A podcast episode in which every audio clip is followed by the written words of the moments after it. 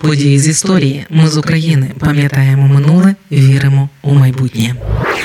6 березня 1918 року Центральна Рада проголосила адміністративну реформу України. Тоді поділ на губернії і повіти скасували, а територію Української Народної Республіки розділили на 32 землі. На жаль, ця реформа так і не запрацювала через прихід до влади гетьмана Павла Скоропадського 30 квітня 1918-го. Він повернувся до використання старої схеми губерній, повітів і волостей на російський манер. У проєкті Грушевського пропонувалася крупніша схема поділу землі мали бути більші від повітів, але менші від губерній. Ці землі мали б служити виборчими округами до українських всенародних зборів, основою для побудови адміністративної і судової мережі та для розвитку громадського самоврядування на основах децентралізації. У кожній землі мало проживати трохи більше мільйона людей. Цього було б достатньо для самостійного налагодження в межах кожної землі санітарних, дорожніх, земельних, промислових і культурних справ, а також для організації достатньо достатньої мережі середньої освіти. Кожна земля мала б посилати не менше 10 депутатів до всенародних зборів. Це мало забезпечити можливість партійного групування та пропорційних виборів.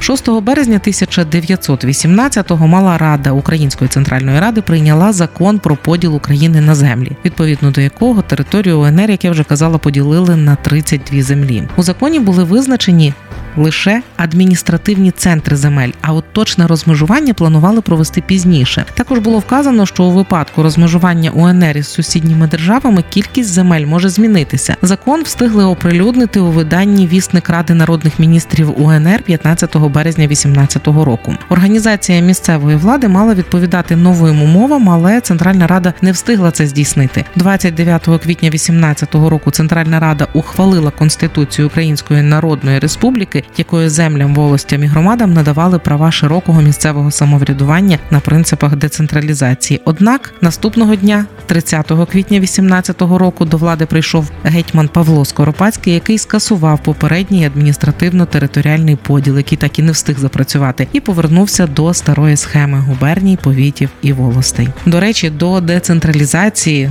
з того часу повернулися вже аж у 2014 році. А ще тоді, у 1918-му, також 6 березня, ще одне важливе рішення ухвалила Рада народних міністрів УНР. Вони вирішили 9 березня святкувати як національне свято на честь українського поета Тараса Шевченка. У цей день урядові установи мали не працювати скрізь проводили лекції, бесіди та концерти з Шевченківської тематики. Можливо, цю традицію прийшов час відновити. Ми з України важливо знати історію історію і розповідати історії. Найважливіше, що ми повинні дати нашим дітям, це коріння і крила.